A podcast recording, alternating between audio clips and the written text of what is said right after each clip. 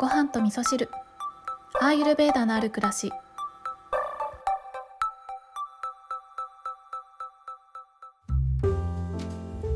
こんにちは土井京子です、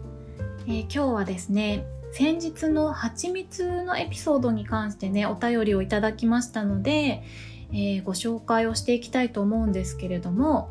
えーごはみそネームはなさんからお便りいただいております。はなさんありがとうございます。でこのお便りの内容としてはねえー、と私がお話ししていた蜂蜜の、えー加熱した時に発生するアーマの、えー見解についてね、えー花さんが調べてこられた蜂蜜の、えーこととねちょっと見解が違いますっていうことで教えていただいた内容になっております。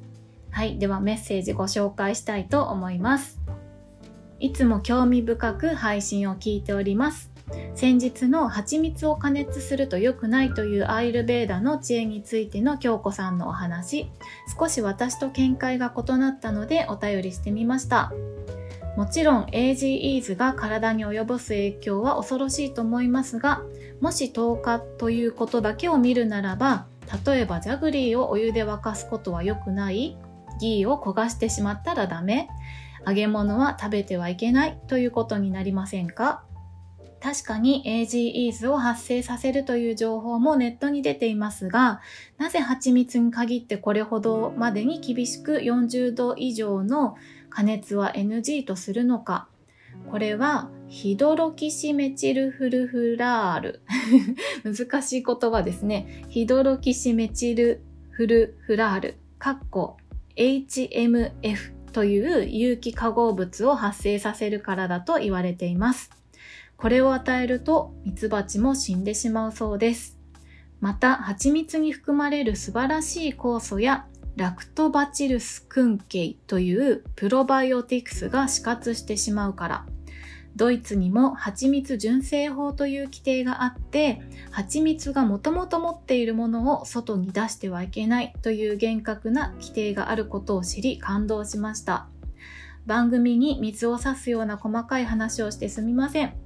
もちろん AGEs を発生すること自体は大いに理解できるのですが、私は蜂蜜を大事にするアーユルベーダが大好きです。とても特別な食材ですよね。だからこそ、なぜこんなに加熱したらいけないよと言われるのか私もずっと気になり調べてきました。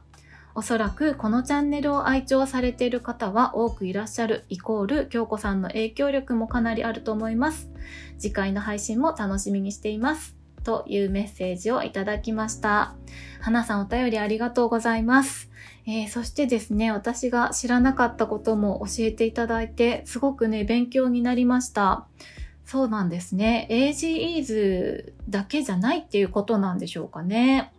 うん。あのそうですね。お便りの中にあった、えっ、と、ギーを焦がしちゃダメとか、うん、揚げ物は食べてはいけないとか、ジャグリーをお湯で沸かすことは良くないとかね。えっ、と、ジャグリーをお湯で沸かすことが良くないかどうかは、えっ、と、実際にそのジャグリーをね、使うときには、あの、お湯で溶かして、で、ドロドロにしたものを使うっていう使い方が推奨されてたりとかするので、これはアーユルベーダで NG とはされてないんじゃないかなって思うんですけど、あとはあの、ギーを焦がしたらダメとかね、揚げ物は良くないとかっていうのは、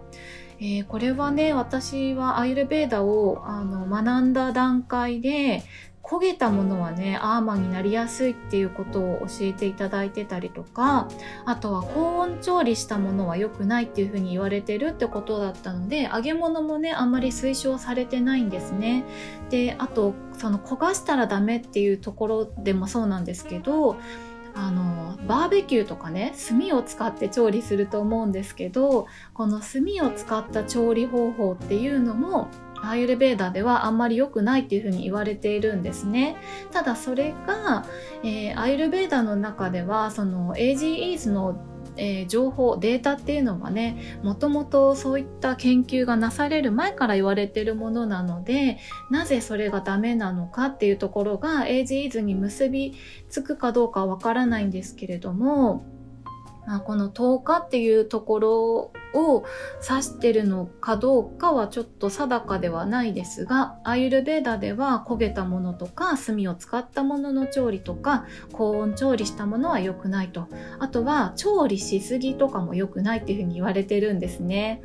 はい、で今回ね花さんが教えてくださったことの中で、えー、一番ね勉強になったのがこのヒドロキシメチルフルフラールっていうねあの私は聞いたことがなかったミツバチに与えると死んでしまうというね有機化合物が、え発生するという情報ですよね。蜂蜜のことはね結構調べてらっしゃる方多いと思うんですけれどもあのそうですね私が今回花さんのお便りを読んで一番思ったのが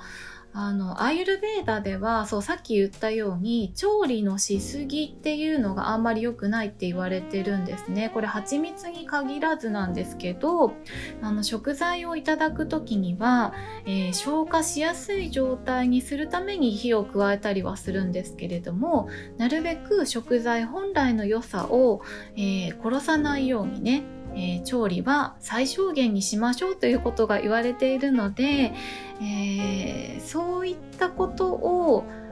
大事にしながらお料理をしていくっていうことがねやっぱり大事なのかなというふうに思ったんですね。でね蜂蜜だけがこうやって毒素になりますよっていうことを本当にね他の食材に関しては特にねピックアップされてその情報だけが歩いてるってことはあんまり聞かないですよね。なので多分ねあの花さんが教えてくださったように蜂蜜には蜂蜜ならではの何かがきっとあるんじゃないかなということをね今回教えていただきました。花さんねお便りくださってありがとうございます。多分お便りを送ってくださるのもちょっと勇気がいったんじゃないかなっていうふうに思うんですけどあのお便りの中にね水を差すような細かい話なんて おっしゃってますけど全然そんなことないですし